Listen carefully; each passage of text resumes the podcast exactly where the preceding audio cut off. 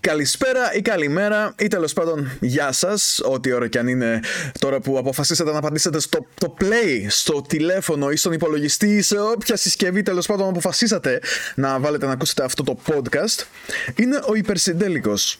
Το podcast, όπως αναφέρθηκε πολύ λίγο πιο πριν, το podcast για όλα αυτά που είχαν συμβεί ή για όλα αυτά που συμβαίνουν αυτή τη στιγμή τέλος πάντων, όπως, αρχι... όπως εξελίχθηκε το podcast στην πορεία. Στο ένα μικρόφωνο είναι ο podcastορας Μάριος και στο άλλο μικρόφωνο είναι η podcastρια Ροδάνθη. Γεια σας! Βραδίκαυστη podcastρια Ροδάνθη. Λίγο πήρε το χρόνο της μέχρι να απαντήσει, αλλά δεν φταίω εγώ, δεν φταίω εγώ, είναι τα Ιντερνέτια που με... Που με Α, ε... εντάξει τότε. Ε, εντάξει, πώς το λέμε. Θα, θα το μοντάρω, θα το κάνω να φανεί σαν να απάντησες πιο γρήγορα. Έτσι, μπράβο, σε ευχαριστώ ε, πάρα ε, πολύ. Έτσι, ε, είμαι εδώ και φροντίζω για σένα. Είσαι μάστορας. Εκτός από κάστορας και συμποτκάστορας, είσαι και μάστορας. Ε, ναι, εντάξει. Και δεν μπορώ να σκεφτώ κάτι άλλο σχετικό τώρα. Και λοιπόν, πάστορας. Ναι, εδεσιμότατος. Λοιπόν, για πες, τι γίνεται. Έχουμε, έχουμε καιρό να ηχογραφήσουμε τελευταία. Οι, ναι, οι, οι δουλειές μας κρατάνε λίγο έτσι πίσω. Οι δουλειές, όχι δουλειές τέλος πάντων, αλλά ναι. Αυτά που μας κρατάνε πίσω, μας κρατάνε πίσω.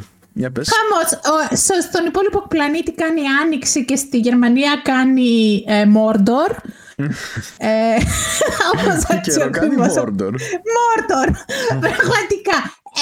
Σκοτεινιάζει από τις οκτώ και τριάντα το πρωί. Σκοτεινιά όμως, σαν να έχει ρίξει κάποιος στον ουρανό στάχτη. Τόσο, τόσο σκοτεινιάζει. Δεν περνάει ούτε το φως, τίποτα, τίποτα. Ωραία ατμόσφαιρα. Ναι, εντάξει. Πολύ κρύο, αέρας. Mm-hmm. Χθες είχε δελτίο επικίνδυνων φαι... καιρικών φαινομένων. Mm-hmm. Και δεν βγαίνουμε έξω από το... την πόρτα μας, γιατί μπορούμε... μπορεί να δούμε και κανένα δράκο να πετάει. Οπότε λέει, ας μην διακινδυνεύσουμε. Ναι, σωστά, σωστά. Ας μην τα διακινδυνεύσουμε σήμερα. Ναι, καλή ιδέα, καλή ιδέα, πάντα καλή ιδέα. Ωραία. Εσύ λοιπόν, πώς είσαι? Ναι, ε, εντάξει, πώς να είμαι, τα, τα καταφέρνω όσο γίνεται. Άσε ρε, πήγα δύο φορές στη δουλειά στον Απρίλιο. Είμαι, είμαι ε, κουρασμένος. Κα, κατάκοπος πρέπει να είσαι. Δεν δε λες τίποτα, έχω, έχω υδρώσει. Ακόμα, δε, ακόμα υδρωμένος είμαι από την τελευταία φορά που, που πήγα. Πότε ήταν, είκοσι κάτι Απριλίου. Αυτό λοιπόν, το κεφάλαιο μας έχει... Ναι. Τόση εκμετάλλευση. Α, θα φτάσουμε, θα φτάσουμε και σε αυτό. Θα φτάσουμε λοιπόν, και σε αυτό, ναι. Είναι Τετάρτη πέντε Μαΐου. Ε, σήμερα που αποφασίσαμε να καταφέρουμε τέλος. Αποφασίσαμε να καταφέρουμε. Είναι Τετάρτη πέντε Μαΐου σήμερα που καταφέραμε να αποφασίσουμε να ηχογραφήσουμε. ε, δεν ξέρω πότε θα, θα μονταριστεί βέβαια αυτό. Την άλλη φορά μου πήρε οκτώ μέρες για να, για να το μοντάρω. Ελπίζω αυτή τη φορά να, να μου πάρει λιγότερο, να μου πάρει Πέντε μέρες, ξέρω εγώ, έξι. Ναι, παιδιά, ε, γενικότερα δεν είμαστε influencers να καθόμαστε και να απλά να μοντάρουμε ε, επεισόδια του Υπερσυντέλικου. Έχουμε και άλλες δουλειές να κάνουμε. Ναι, μην μας πιέζετε πια, μαν, φτάνει. Α, το καλό. Ναι, δηλαδή ξέρετε πόσα μηνύματα μου έρχονται. Άντε, πότε θα βγει τέτοιο, πότε θα βγει. Δύο. Ναι, δύο μηνύματα. Δηλαδή, τι θα γίνει, θα με αφήσετε λίγο στην ησυχία μου. Get off my back, you filthy bastards. Καλά, δεν τους την είπα. Πολύ καλά, έτσι. Πολύ θάρρος παίρνουνε, δεν γίνεται. Μα σε παρακαλώ. Αν μας καβαλήσουν ακόμα. δέκατο πέμπτο επεισόδιο και θα τους δίνουμε τέτοιο θάρρος. Πες τα. Τα λέω. Δεν άκουσες τώρα, τα είπα. Ναι, ξαναπέστα, άμα έχεις κι άλλα, λέω, ε, συνέχισε. Α, ε, όχι, εντάξει, φτάνει τόσο κράξιμο. Οι άνθρωποι καλοπροαίρετα το κάνανε. Λοιπόν, θα ξεκινήσουμε με τα χρυσά συχτήρια. Το πρωτόκολλο του. Ναι, έλα. Ε, πολλά. Δεν το πρωτόκολλο, λέω. Το... Ναι, ναι, ναι, το πρωτόκολλο, έτσι. Ο πρώτος κόλλος του podcast είναι αυτό εδώ, τα συχτήρια. Και... δεν είναι πολλά, αλλά είναι ποιοτικά. Mm. Θα κάνουμε ένα ξεκίνημα. Είναι ένα και ένα. Ναι, ναι, ναι, με τον κυρμέντιο τον Φουρφούρ. ε, τον Ε, πώς το λένε, τον μαφιόζος είναι αυτός τώρα. Ναι, ναι, ο, ο μαφιόζος των φτωχών, μαφιόζος της τσέπης. πώς, πώς να τον περιγράψεις τώρα αυτόν εδώ? Δηλαδή τον, τον βλέπεις και λες να ένας μαφιόζος. Ο μαφιόζος με το ρούζ. Δεν ξέρω ρε εσύ. Δηλαδή ένας, ένας τύπος ο οποίος, του οποίου οι πράξεις έχουν βγει μέσα από τον αστυνόμο Σαΐνη και από τους... Αλκαπόνε, Αλκαπόνε, Ελτσάπο, Μένιος Φουρτιώτης. Δεν καταλαβαίνω, δεν σε καταλαβαίνω καθόλου. Δηλαδή, σαν να βλέπεις το, το Mickey Mouse και τον Super Goofy ενάντια στους λύκους. Έχω διαμαρτύρομαι. Ναι, διαμαρτύρομαι γιατί κάποιες υποθέσεις... Ε, μεταξύ λύκων και, και Super Goofy και Μίκη ήταν πολύ, πολύ ενδιαφέρον. Ε, το... Ξέρω εγώ, να σου πω σαν, σαν πλοκή από τον Τυραμόλα που είναι ο Βαρέλης και ο Λουκάνικος.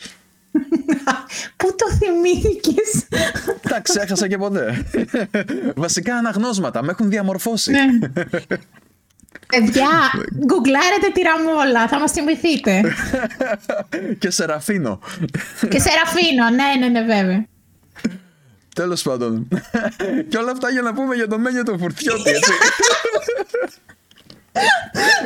Ο οποίος, λοιπόν, ε, οργάνω... Εντάξει, πέρα από το γεγονός ότι ε, είχε αστυνομικούς να το φυλάνε και μετά αφού αρνήθηκαν ότι είχαν αστυνομικούς να το φυλάνε, βγήκαν και είπανε, ο Χρυσοχοΐδης τέλος πάντων είπε ότι ε, τους πήρα, του πήραμε τους αστυνομικούς που το φυλούσανε, ε, περιμένω συγχαρητήρια. Τους αστυνομικούς που είχε αρνηθεί ότι υπήρχαν. Δηλαδή, ναι. ε, δεν ξέρω, σου λέω, ζούμε, ζούμε σε ένα τεύχος Παπάι εδώ πέρα. Σουρεάλ. Ε, βαβούρα. Δεν ξέρω, θα πιάσω όλα τα, όλα τα κόμικ που ξέρω. Αντιρίξ και συμφωνίξ. Δεν ξέρω, είναι, είναι yeah. απίστευτο. ε, και τέλος πάντων, επειδή δυσαρεστήθηκε ο τύπος αυτός που του πήρανε τη φρουρά, mm. ε, mm. οργάνωσε επιθέσεις στο σπίτι του. Έβαλε κάτι τυπάδες να πυροβολήσουνε. Ή τουλάχιστον... Έτσι φαίνεται, δεν έχει αποδειχτεί, δεν έχει διαλευκανθεί ακόμα. Αν και νομίζω ότι συλλάβανε κάποιοι τύπους. Allegedly.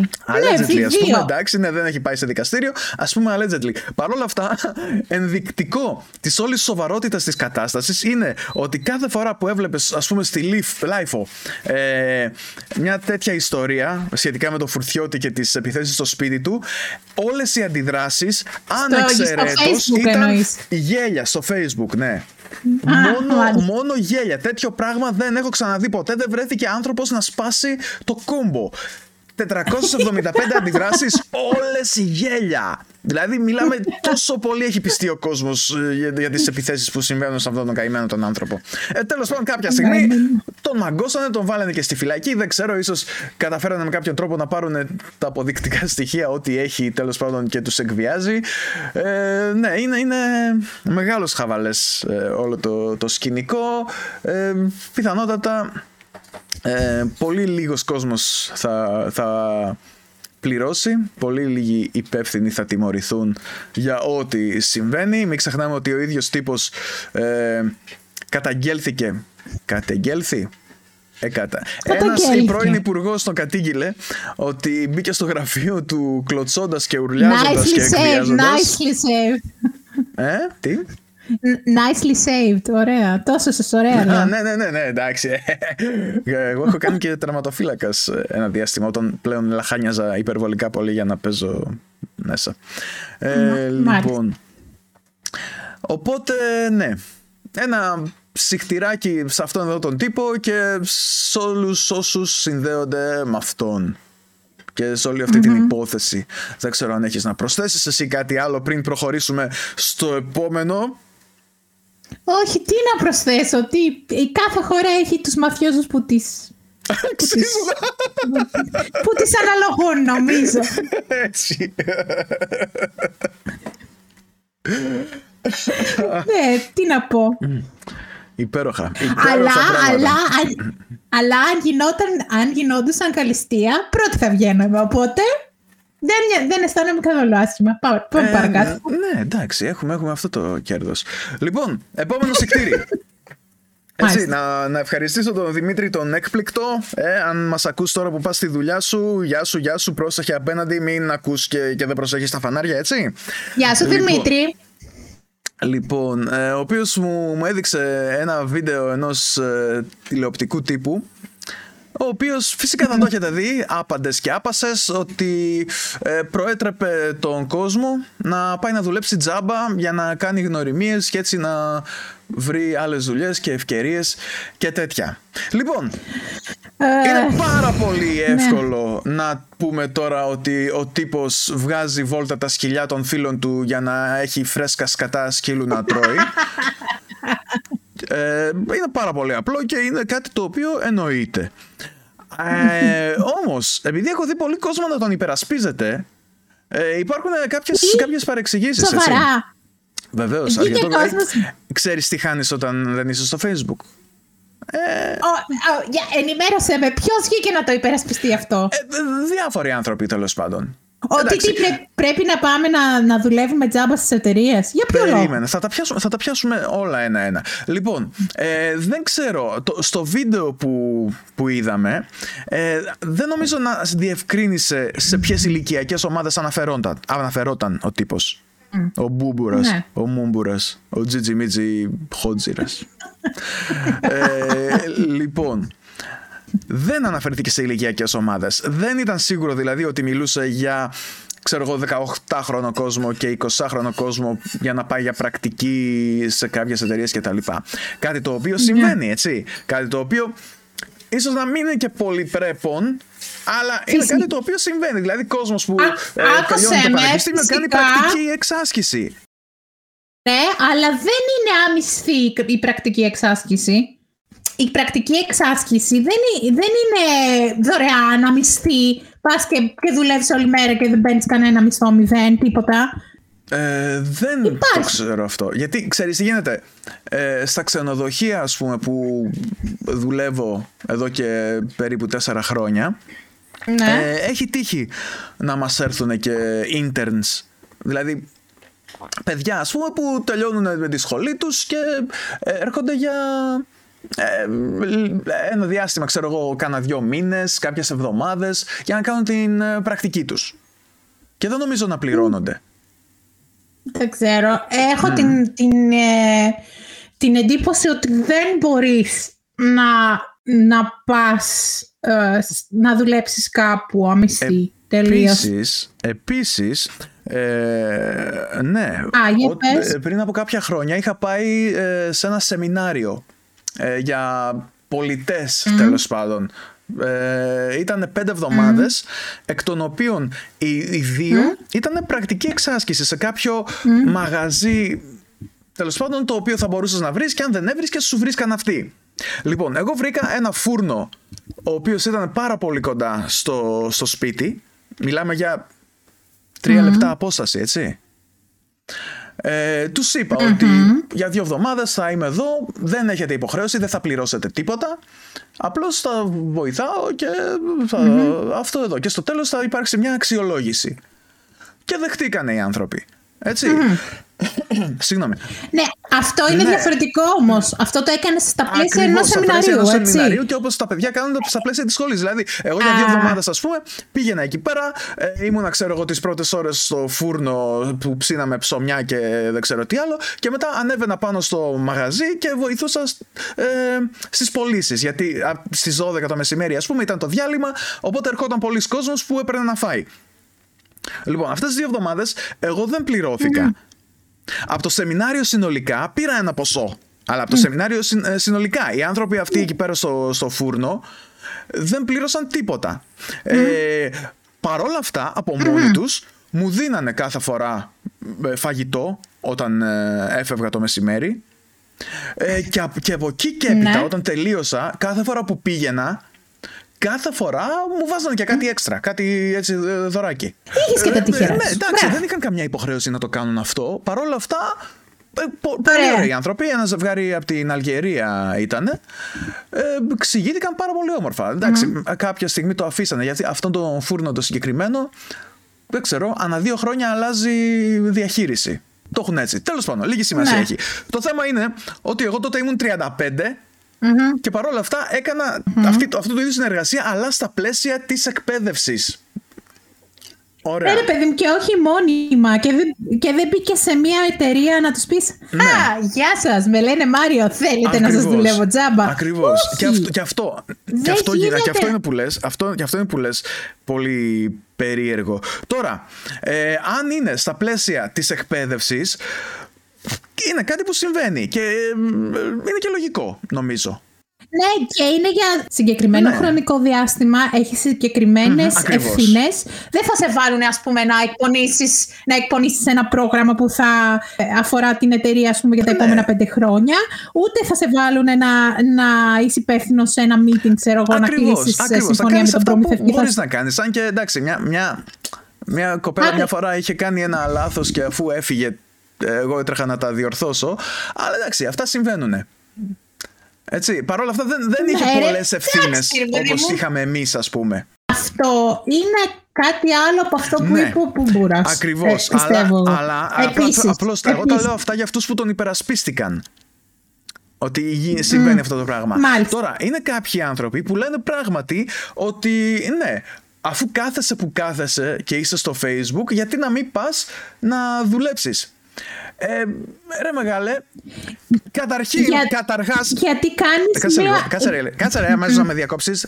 Θα τα πω εγώ πρώτα και μετά θα πεις εσύ. Όχι, παρακαλώ. Έτσι, έτσι, τώρα πατάω πόδι και είμαι πολύ τσαμπουκάς εσύ... και τέτοια. Ναι, άμα το βρεις το πόδι με εδώ που είναι πάτα το ε, όχι, ναι, δεν πατήσεις το δικό σου ρε. Α, γενικότερα. Ναι, γενικότερα, είναι αυτό που λέμε, πατάω το πάτωμα έτσι με, με δύναμη. Να. Και, και, και φοβάται ο κόσμος που με βλέπει. Όπως στο Inside Out της Pixar, the foot is down. Στο ποιο? Στο Inside Out της Pixar, στην αρχή. Α, δεν το ξέρω, δεν το έχω δει. Α, δεν το έχεις δει, εντάξει. Εντάξει, εντάξει.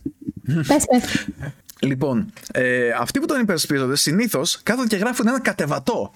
Ότι mm. ο κόσμος που δεν θέλει να πάει να δουλέψει τζάμπα ε, θέλει mm. να πίνει αποκλειστικά καφέ και να κάθεται στο Facebook και να έρχονται όλα πάνω του. Δηλαδή μόνο, μόνο αυτές οι επιλογές υπάρχουν. Έχουν βρει αυτό το, το στρώμαν και του επιτίθεται ναι, α, ναι, ανελέγητα. Λες και οι άνθρωποι που θέλουν να δουλέψουν τζάμπα δεν θέλουν να δουλέψουν καθόλου. Είναι, είναι τέτοια, τέτοια oh. έξυπνα επιχειρήματα βλέπουμε. Να κάθονται στο Facebook και να σκρολάρουν και να βαριούνται και να ανιστάζουν. Και κοίταξε τι γίνεται. Εγώ προτιμώ να είμαι στο σπίτι, τέλος πάντων. Γιατί δεν πάνε στην Άουσα να μαζέψουν ρουδάκινα. Ναι. Τα έχω ακούσει και αυτά. Λοιπόν, ο καθένας ε, θέλει να, δουλε... να εργαστεί εκεί έχει σκοπό να εργαστεί. Δεν μπορεί κάποιος που έχει, που έχει σπουδάσει μουσικός να πάει να γίνει ξαφνικά γεωργός, ρε παιδιά. Γιατί δεν θα είναι αποδοτικός, θα κάνει και ζημιές εκεί που είναι. Εντάξει, το έχω δει με τα μάτια μου. Κάθε καλοκαίρι πηγαίναμε στον παππού μου που είχε ε, σταφίδες στην Κρήτη και τριγάγαμε. Ο πατέρας μου που την έκανε αυτή τη δουλειά από παιδί. Καλά, εμείς ήμασταν πιτσιρίκια, ήμασταν εκεί για το, για το χαβαλέ, δεν κάναμε σοβαρή δουλειά. Πλην της ξαδέρφης μου που, που έριχνε πολύ μεροκάματο. Ήμασταν για χαβαλέ.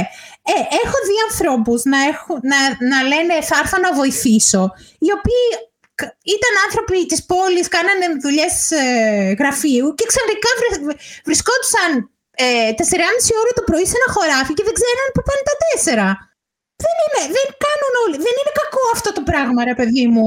Καθόλου. Είναι καθόλου. Κακό. Αλλά εντάξει, θέλει λίγο χρόνο για να, για να μάθεις αυτά, εντάξει, κάποια πράγματα. Το ότι, το ότι δεν βρίσκω. Το ότι κάποιος δεν βρίσκει εργασία στο αντικείμενο που τον ενδιαφέρει, σαφώς θα, θα ψάξει να βρει κάτι άλλο για να μην ψωμολυσάξει, φαντάζομαι. Αλλά δεν μπορεί να κάνει τα πάντα. Δηλαδή, δεν μπορεί να είσαι και ειδικευμένος και ανειδικευτός εργάτης. Δεν γίνονται. Γι' αυτό, γι' αυτό σπουδάζουμε και εξειδικευόμαστε σε κάτι για να πάμε να δουλέψουμε πάνω σε αυτό. Και είναι απολύτως θεμιτό κάποιος άνθρωπος να μην θέλει να πάει σε κάποια δουλειά απλά και μόνο επειδή είναι διαθέσιμη. Το που αποκομίζουμε από μια εργασία δεν είναι μόνο ο μισθός και πώς αυτός ο μισθός μας φτάνει να πληρώσουμε τους λογαριασμούς μας και να καλύψουμε τις ανάγκες μας. Έχει να κάνει γενικότερα με τις επιπλέον απολαβές, με το ωράριο, με το περιβάλλον. Δηλαδή τι να το κάνω εγώ άμμο και να πέντε χιλιάδες ευρώ το μήνα να παίρνω άμμο, το αφεντικό είναι ηλίθιο και μου κάνει μαύρη τη ζωή κάθε μέρα, δεν λέει τίποτα αυτό. Ναι, το αν τι... δεν έχεις χρόνο να τα ευχαριστηθείς αυτά τα λεφτά. Ναι, αν δεν έχω χρόνο να, να το ευχαριστηθώ. Έχω, ε, ε, ε, ναι, έχει τύχει να δουλέψω σε δουλειά που ήξερα άτομα που ήταν εκεί μέσα από τις έξι και μισή το πρωί. Ήταν ο πρώτος που έμπαινε στην εταιρεία και ήταν ο τελευταίος που έφυγε στις εννιά και μισή. Ε, αυτός ναι. άνθρωπος δεν είχε ζωή καθόλου, τίποτα. Ήταν μέσα ε... στην εταιρεία όλη την ημέρα. Είναι δεν είχε, δεκαπέντε δεν ώρες τώρα μου λες ότι είναι εκεί πέρα μέσα. Ναι, αυτό είναι σκότωμα. Ναι. Και μας κοίταγε και αφού, και αφού ψηλό μα φεύγαμε στην ώρα μας, θα πάμε σπίτι μας. Εντάξει. Mm. Το ότι κάποιος δεν, δεν βρίσκει δουλειά σε αυτό που θέλει, δεν σημαίνει ότι είναι και τεμπέλης. Σον και ντε. Mm. Εντάξει. Ένα αυτό. Δεύτερον, όπου και να πας, ό,τι δουλειά και να κάνεις, προσφέρεις εργασία και πρέπει να αμείβεσαι καταλήλως. Έτσι. Και υπάρχουν και, νόμ, και νόμοι που το διέπουν αυτό σε όλα τα κράτη παντού. Να, το να πας κάπου και να δουλεύεις και να μην σε πληρώνουν είναι εκμετάλλευση. Όχι mm. μόνο είναι εκμετάλλευση, αλλά κάποιος θα βγάλει κέρδος πάνω στη δική σου την καμπούρα. Για ποιο mm. λόγο? Mm. Για ποιο λόγο? Δεν σου είπα να, πα, να μην πας κάπου να κάνεις πρακτική ένα μήνα και μετά να, να σε δούνε και να πούνε «Α, ναι, μας κάνεις κάτσε, δεν μας κάνεις φύγε». Αυτό να το δεχτώ.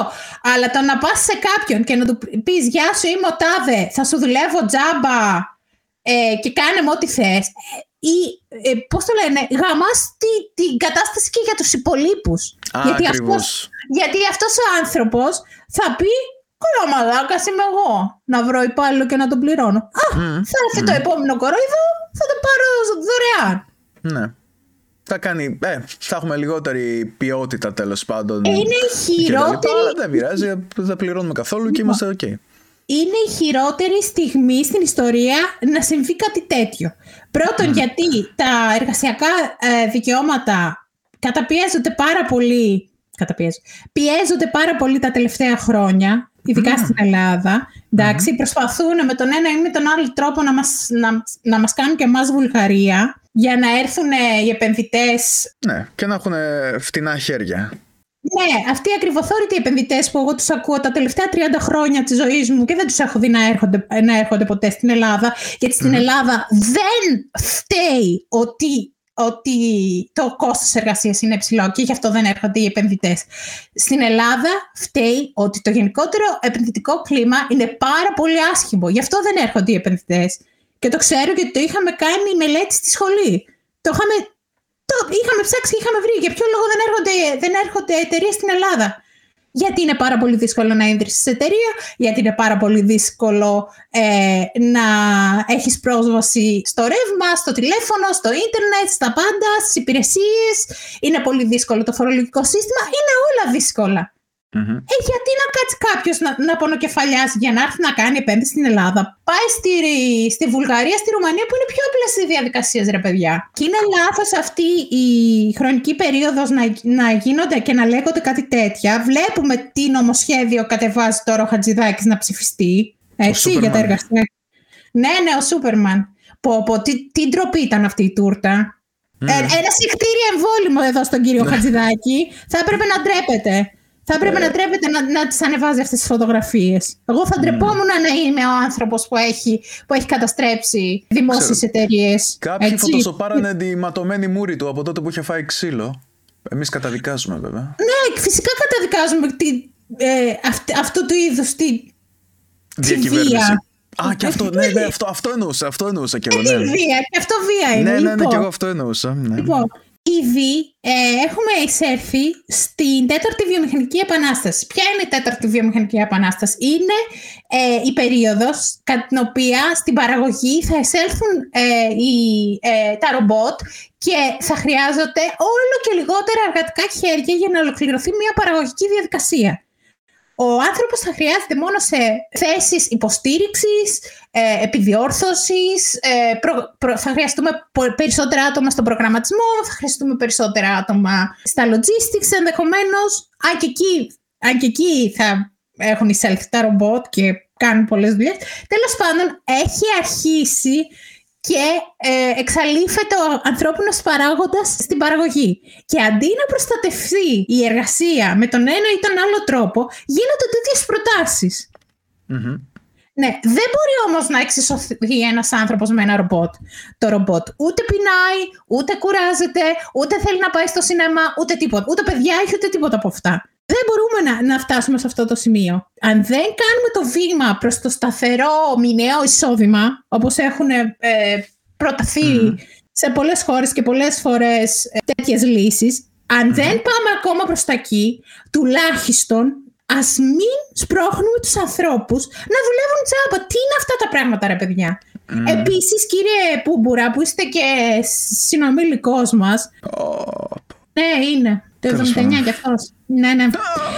Δεν είναι όλες οι δουλειές ένα, ένα στούντιο τηλεόρασης. Mm. Και επειδή στην Ελλάδα αυτοί που είναι το κεφάλαιο εντός πολλών πολλών εισαγωγικών είναι κάτι μπαρμπάδες που επειδή είχαν πέντε φράκα άνοιξαν μια καφετέρια και το παίζουν αφεντικά και φέρονται στους υπαλλήλους τους σαν να είναι σκουπίδια, ε, δεν πρέπει να κυκλοφορούν τέτοιες απόψεις εκεί έξω, κατά τη γνώμη μου. Ναι, ναι, γιατί ε, όσο έτσι κυκλοφορούν αυτές οι απόψεις, κανονικοποιούνται ε, στα κεφάλια ανθρώπων που ίσως να μην τις είχαν ακούσει πρώτα, αλλά όταν βλέπουν ναι. κάποιον τύπο τέτοιο να τις λέει και κάποιους άλλους τύπους να τον υπερασπίζονται, το σκέφτονται. Λένε ότι εντάξει, θα πάω εκεί πέρα. Μετά θα πάει κι άλλος. Θα πει εντάξει, θα πάω κι εγώ εκεί πέρα να δουλέψω χωρίς λεφτά. Και κάποια στιγμή θα αρχίσουν να διώχνουν οι υπαλλήλους που πληρώνονται και θα ανακυκλώνουν ε, ε, τέτοιους τζάμπουαρ.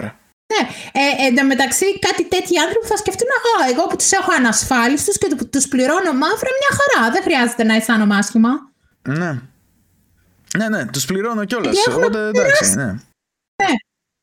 Έχουμε τεράστιο πρόβλημα με την ανασφάλιστη εργασία, με την επισφαλή εργασία, με τη μαύρη εργασία. Mm-hmm. Και χάνουν όλοι με αυτό. Δεν χάνει μόνο ο εργαζόμενος.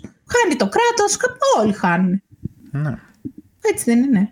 Mm-hmm. Οπότε καλύτερα να μασάς παρά να μιλάς. Ναι. Ναι, δηλαδή... Εντάξει, άντε, άντε αν υποθέσουμε ότι κάποιος που μόλις βγήκε από το πανεπιστήμιο και ίσως θέλει, άντε, άντε ας πούμε ότι ίσως να δικαιολογείται για, για λίγο καιρό, για κανένα δύο εβδομάδες, ξέρω εγώ. Αν, αν πούμε να κάνουμε ένα βήμα πίσω και να ακούσουμε και να δούμε τι συμφέρει όλο τον κόσμο και ίσως πράγματι να κερδίσει κάποια εμπειρία. Γιατί αυτό, αυτό δεν, το, δεν το βεβαιώνει κανένας, έτσι. Μπορεί να πάει εκεί πέρα και να μην κάνει ούτε γνωριμίες ούτε τίποτα. Απλώς να χάσει μερικές εβδομάδες ή μερικούς μήνες από τη ζωή του. Για το τίποτα. Και να πληρώνει και τις βενζίνες για να πάει και να έρθει, ή τα εισιτήρια τέλος πάντων. Αλλά τώρα να βλέπεις ανθρώπους που έχουν και παιδιά, που έχουν υποχρεώσεις και τα λοιπά, για να τους λες πήγαινε δούλεψε τζάμπα, και άσχετα αν λένε ότι τι, να, τι εννοούσε και τα λοιπά, αν εννοούσε αυτό, ας έλεγε αυτό που εννοούσε. Ναι. Ναι. Έχω ξεχαθεί πια αυτή τη δικαιολογία. Δεν εννοούσε αυτό. Ε, ας το πει αυτό που εννοούσε. Ναι. Ε, τι είναι αυτά τα πράγματα. Ακριβώς. Τέλος πάντων. Τελειώσαμε με αυτόν. Ε, δεν μπορώ άλλο. Πάμε παρακάτω. Ναι. Λοιπόν, καλοφάγοντα τα σκατά σκύλου, κύριε Μπουρμπουρίνο. ε, λοιπόν, μιλώντας για σκατά σκύλου. Mm, μάλιστα. Αυτά τα πυροτεχνήματα και τα βαρελότα και όλες αυτές τις φασαρίες δεν είναι καθόλου καλά.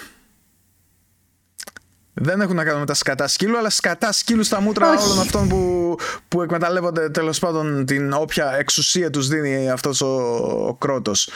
Γιατί, γιατί πρόκειται για εξουσία, για κατάχρηση εξουσίας. Είναι ότι εγώ έχω αυτό το πράγμα, το οποίο κάνει θόρυβο και δεν με ενοχλεί. Θα το χρησιμοποιήσω. Υπάρχουν κάποιοι άνθρωποι οι οποίοι τους ενοχλεί, υπάρχουν κάποια ζώα τα οποία ε, τρομάζουν γιατί είναι ζώα και δεν ξέρουν τι, τι συμβαίνει, αλλά δεν πειράζει, δεν πειράζει. Ας κάνουν αυτά ναι. κάτι για να προστατευτούν, εγώ θα κάνω τα γούστα μου. Ναι. Και εντάξει, δεν λέω τώρα ότι είναι επικίνδυνο και τα λοιπά, καθένας παίρνει τα ρίσκα του, έτσι. Ένας άνθρωπος έχασε το χέρι του ε, από τον καρπό. Oh. Ε, αυτό δεν σημαίνει ότι όλα είναι έτσι, ότι όλοι θα χάσουν τα χέρια τους και άσχετα αν γίνονται πολλά ατυχήματα. Εντάξει, τουλάχιστον να παίρνεις το ρίσκο σου και να το πληρώνεις εσύ που το πήρες το ρίσκο σου, ναι. Αλλά από εκεί και ύστερα υπάρχει πολλής κόσμος που δυσκολεύεται πάρα πολύ. Η πρώτη Το, η πρώτη Ανάσταση που θυμάμαι στη ζωή μου ήμουνα με τη γιαγιά μου στην εκκλησία των Αγίων Αποστόλων στην Ελευσίνα. Έμειναν εκεί οι παππούδες μου τότε, γιατί δούλευαν ακόμα. Δουλεύαν στο εργοστάσιο ακόμα. Λοιπόν, αυτή είναι μια εκκλησία η οποία η, η είσοδος της δεν είναι προς το δρόμο. Έχει μια, ας το πούμε, σαν αυλίτσα και πρέπει να περάσεις μπροστά. Έχει, έχει σαν ένα προαύλιο, το οποίο όμως είναι, είναι σαν αδιέξοδο. Καταλαβαίνεις πως το λέω, δεν, δεν, το βλέ... δεν είναι προς το δρόμο, δεν καταλήγει σε δρόμο. Mm. Καταλήγει σε ένα, στο πίσω μέρος μιας πολυκατοικίας. Mm. Στην ουσία είναι, ένα, είναι κάτι σαν αδιέξοδο, έτσι. Άμα βγαίνεις mm. από την εκκλησία, σε, αυτή, σε, αυτή την πολύ, σε ένα πολύ στενό χώρο, έτσι. Και βγαίνουμε έξω, βγαίνει ο παπάς, ξέρω εγώ, λέει το Χριστός Ανέστη. Αρχίζουν και πέφτουν βαρελότα. Και είμαι τεσσάρων χρονών, είμαι στο ύψος της μέσης της γιαγιάς μου και να mm-hmm. έχω χωθεί μέσα στη, ε, στη φούστα της και να έχω ρίξει ένα κλάμα. Mm-hmm, mm-hmm. Είχα φοβηθεί τόσο πολύ, γιατί είχε γεμίσει ο, ο, ο, ο, ο αέρας καπνούς, ακουγόταν πάρα πολύ δυνατά και με είχαν πονέσει τα αυτιά μου και από τότε πάντα με πονάνε τα αυτιά μου όταν ακούω βαρελότα, πάντα δηλαδή πολύ δυνατά μέσα, mm. δεν ξέρω αν είναι, αν είναι τραυματικό ή δεν, δεν ξέρω για ποιο λόγο. Λοιπόν, ε, να είσαι μέσα σε μια θάλασσα από σώματα, ξέρεις, τα οποία, τα οποία είναι όλα μεγαλύτερα από σένα. Mm-hmm. Ξέρεις, είχα πάθει πανικό. Το πλέον το αναγνωρίζω, τότε δεν το αναγνώριζα, αλλά πλέον φέρνοντας τη, την ανάμνηση πάλι στο μυαλό μου, είχα πάθει πανικό. Mm-hmm. Τι είναι αυτά, για ποιο λόγο? Ναι, όχι, και εγώ θυμάμαι ε, τώρα ξέρω πόσο θα ήμουν, σχετικά μεγάλος, δηλαδή ξέρω εγώ δεκατρία δεκατέσσερα, ε, σε ένα χωριό εκεί πέρα. Ε, αυτό που θυμάμαι βασικά είναι ότι κοίταξα προς ε, κάποια μεριά και το καλσόν μιας γυναίκας είχε μια τεράστια τρύπα. Τώρα, μέσα στον πολύ τον κόσμο υπήρχαν ανέσθητα γομάρια τα οποία α, ανάψανε mm.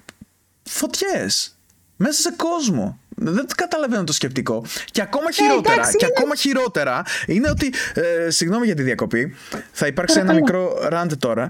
Ε, είναι ότι δεν υπάρχει κανένας λόγος για να πανηγυρίζεις. Έτσι. Όλα είναι, είναι φτιαγμένα. Δηλαδή και η, η υποθυθέμενη στενοχώρια και η κατάνοιξη και η λύπη της μεγάλης εβδομάδας. Ότι αχ, μωρέ, τον σταυρώνουνε και τα λοιπά. Ρε! Το ξέρεις καλά ότι θα αναστηθεί.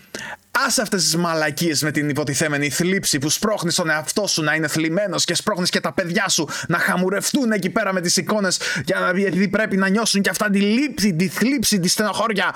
Και μετά περιμένεις με μανία να πάει δώδεκα για να αρχίσεις να πανηγυρίζεις και να αρχίσεις να, να, να χλαπακιάζεις τις μαγειρίτσες και τα αρνιά και τα κοντοσούβλια και τα κοκορέτσια. Δεν έχει κανένα νόημα αυτή η μαλακία. Κανένα νόημα δεν είχε ποτέ και δεν έχει τώρα. Και ακόμα περισσότερο με τα πυροτεχνήματα. Αυτή είναι μια, μια απλή ηλίθια δικαιολογία για να κάνεις φασαρία. Είναι σαν να, σαν, σαν να βάζεις, ξέρω εγώ, μια, μια θορυβόδη εξάτμιση στο μηχανάκι σου και να πηγαίνεις μέσα στον κόσμο και να γυρίζεις μετά να βλέπεις πόσοι γυρίζαν το κεφάλι τους και πόσους ε, ενόχλησες και πώς κατάφερες να, να γίνεις λίγο υπαρκτός και εσύ στη ζωή σου. Να, ενοχ, να, να κάνεις αισθητή την παρουσία σου έστω και με αυτόν τον τρόπο. Λοιπόν, ε, δεν έχει κανένα νόημα να πανηγυρίζεις για κάτι το οποίο ξέρεις ότι θα γίνει. Δεν υπάρχουν, δεν υπάρχει κάποια πιθανότητα να, να μην συμβεί, τέλος πάντων. Δεν είναι κάτι το οποίο ε, υπάρχει αμφιβολία. Ρε, ρε μήπως, μήπως φέτος δεν αναστηθεί. Ρε, μήπως δεν τα καταφέρει. Και τελικά ε, λέει ο παπάς Χριστός Ανέστη. Και ε, εσείς λες, ω, εντάξει, αναστήθηκε τελικά. Ας πανηγυρίσουμε, παιδιά. Είναι, είναι όλα υπέροχα στη ζωή μας. Δεν είναι. Το ξέρεις ότι θα γίνει. Δεν υπάρχει λόγος να πανηγυρίζεις. Είναι όλα συμβολικά. Δεν χρειάζεται ούτε να κλαίγεσαι να, να, τη Μεγάλη Παρασκευή εκεί πέρα να βγαίνεις κάτω από τον επιτάφιο πάνω κάτω πάνω, ή αν είσαι στο μασούτι κάτω από τον πάγκο με τους χαλβάδες και τα, και τα σιροπιαστά που θα έχουν κουμπώσει εκεί πέρα τον σταυρό. Ε, δεν υπάρχει κανένας λόγος να το κάνεις αυτό το, αυτό το πράγμα. Και ακόμα περισσότερο δεν υπάρχει λόγος να, να κάνεις φασαρία με τις καμπάνες και με τα πυροτεχνήματα και, και να γαμάς τη ζωή τόσων άλλων ανθρώπων. Εκτός άμα αν... γουσάρεις να πανηγυρίσεις, τουλάχιστον μην επηρεάζεις, μην ενοχλείς άλλους ανθρώπους. Δεν είναι τόσο δύσκολο. Εκτός αν, αν για κακής τους σου τύχη έχεις περίοδο τη Μεγάλη Παρασκευή, οπότε απαγορεύεται να περάσεις κάτω από τον επιτάφιο. Ε, και πού το ξέρουνε? Α, δεν σ' αφήνει η γιαγιά σου. Πού το ξέρει? Το ξέρεις, ζείτε στο ίδιο σπίτι. Αλλά, ναι, είναι και αυτό. Ε, πώς θα γίνει ε, δηλαδή. Πας σε, άλλη, πας σε άλλη εκκλησία, ρε. Έτσι. Έτσι. Ε, κι άμα, κι άμα, μπορεί να βάλουν τίποτα σκυλιά που μυρίζουν το αίμα. Μαλακίες διάφορες. Ναι, λοιπόν, υπάρχουν πολλά προ, προ, προβλήματα. Υπάρχουν από τη σωματική ακερότητα αυτών που τα ρίχνουν. Σκυλιά και γατιά και όλα τα κατοικίδια και πολλά ζώα φοβούνται από, το, από τους δυνατούς ήχους. Άτομα mm. με αυτισμό έχουν πρόβλημα με, mm, με αυτούς τους mm-hmm. ήχους. Άτομα με επιληψία μπορούν να πάθουν κρίση με τέτοιους mm-hmm. ήχους. Άτομα που έχουν με το τραυματικό σύνδρομο μπορούν να, να πάθουν κρίση με, με τέτοιους ήχους. Και εν πάση περιπτώσει πλέον στην Ελλάδα φιλοξενούνται και άτομα από εμπόλεμες περιοχές. Είναι λίγο, δεν ξέρω, λίγο ανέστητο το βρίσκα να... Αυτό πάλι δεν νομίζω ότι συγκαταλέγεται στα κατά όσων ε, κάνουν τέτοια πράγματα. Ξέρω. Γιατί, ναι, κάτι τέτοιοι σίγουρα θα προτιμήσουν να... Να τους φοβήσουν. Να προκαλέσουν, να προκαλέσουν διάφορα σοκ. Εδώ είναι η χώρα μου, άμα δεν σ' αρέσει φύγε. Ναι, έτσι. Έτσι. Έτσι, έτσι. Επειδή κατάλαβα, ξέρω, κατάλαβα. Χριστιανικό έθιμο και αυτοί μη χριστιανοί, άρα εδώ είμαστε έτσι και άμα δεν σ' αρέσει φύγε να και τέτοια. Εμείς εδώ έτσι κάνουμε. Πού είναι το χριστιανικό έθιμο? Πού λέει μέσα ότι, ότι αναστήθηκε ο Χριστός και άρχισαν να, να πετάνε γουρούνες? Πουθενά προφανώς, αλλά το κάνανε. Αυτό έχει μείνει από την τουρκοκρατία όταν μαζεύανε μπαρούτι για να κάνουν... Ναι, βρε, τόσα, τόσα. Ναι. Όπως και το, και το έλατο, ας πούμε, τον Δεκέμβριο ή αυτά που λέγαμε για την κόλαση, όπως την ε, παρουσιάζουν, ναι, ξέρω. Ναι, ναι. Ρε, εδώ άλλοι λέγανε ότι ο Χριστός κατέβηκε, λέει, στον Άδη. Ναι, αχ! Σιγά μη πήγε να κόψει και τα μήλα των εσπερίδων, ρε! Τα μήλα των εσπερίδων δεν είναι στον Άδη, μη, μη τα μπερδεύεις τώρα. Ναι, δεν τα μπερδεύω. Δεν είπα ότι θα πάει στον Άδη να τα κόψει, αλλά είπα ότι είναι ένας από τους εφτά άθλους.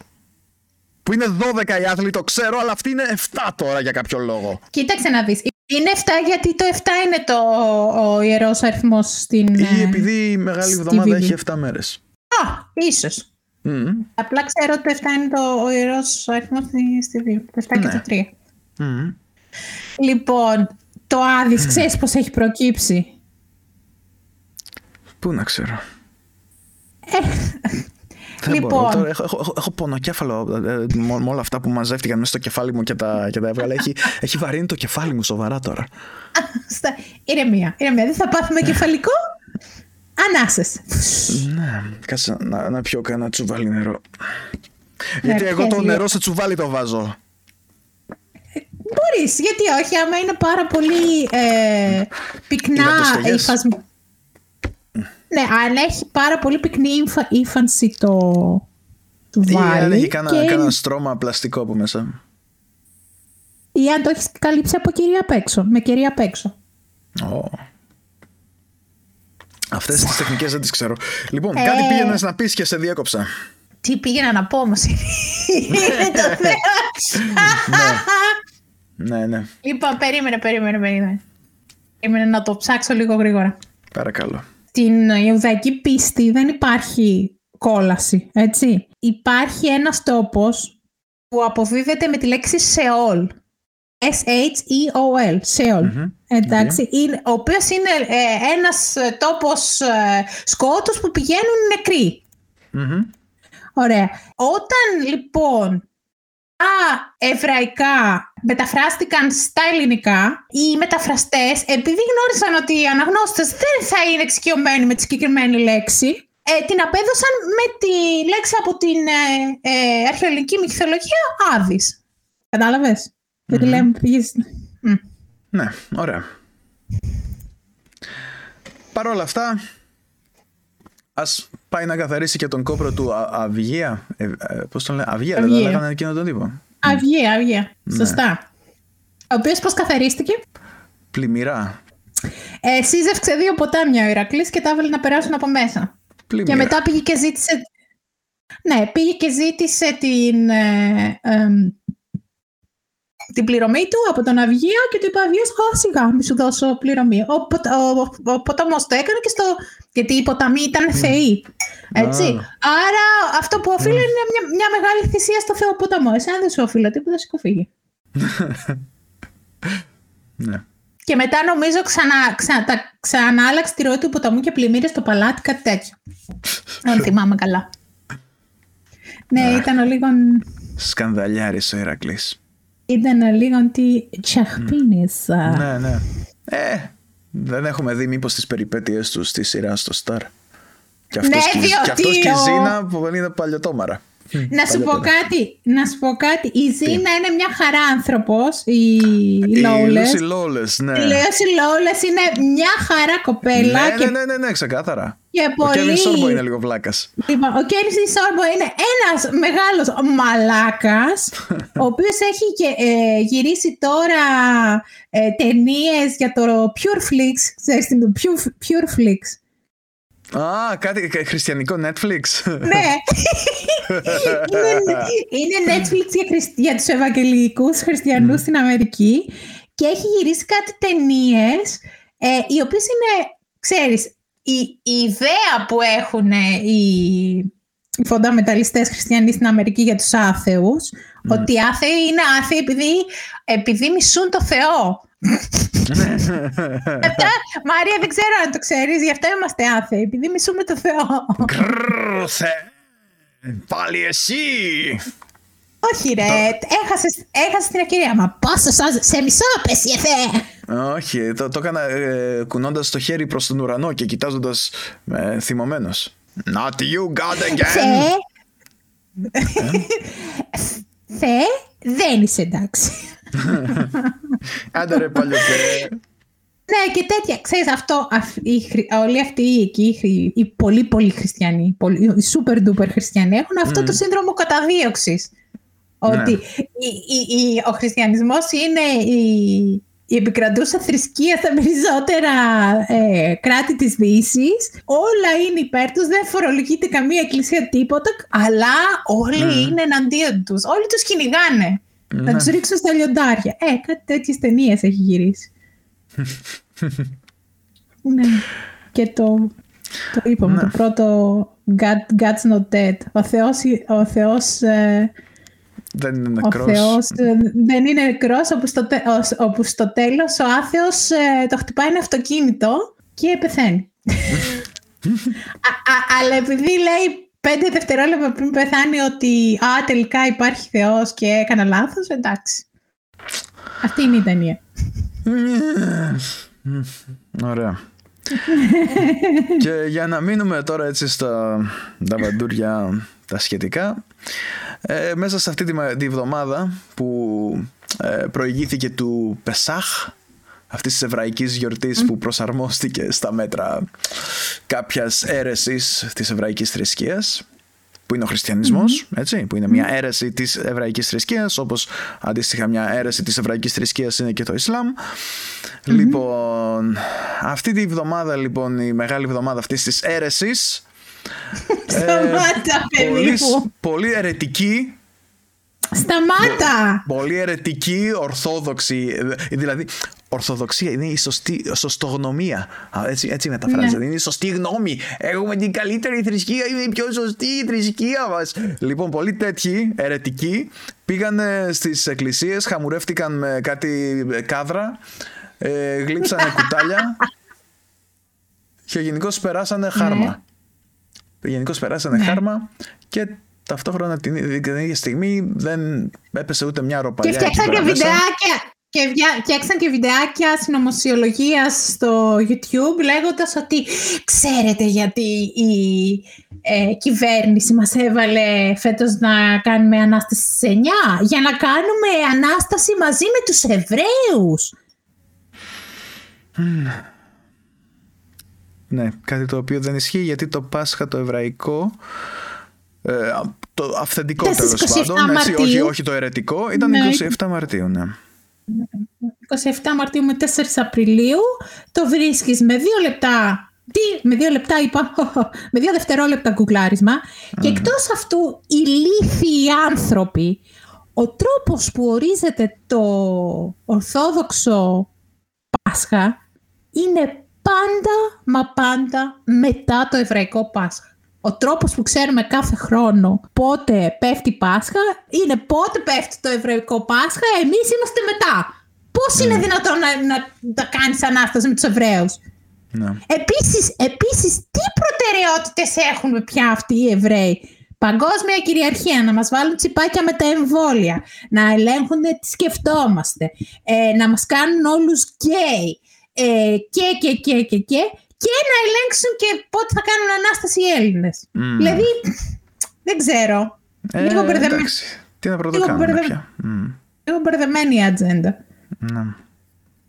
Λοιπόν. Ναι, ναι, ναι, κάπως έτσι. Τελειώσαμε τα συχτήρια. Ε, δεν τα τελειώσαμε ακριβώς. Απλώς να, να πούμε ότι εντάξει, όταν μαζεύεστε και γλύφεστε εκεί πέρα μέσα είναι οκ, okay, αλλά όταν ο κόσμος πηγαίνει σε εξωτερικούς χώρους και, mm. και διαμαρτύρεται, ας πούμε, δικαίως για τα μέτρα που, που λαμβάνονται, τα οποία είναι αντιανθρώπινα, εκεί ή για, την υπερβολική, ή για την υπερβολική αστυνομική βία.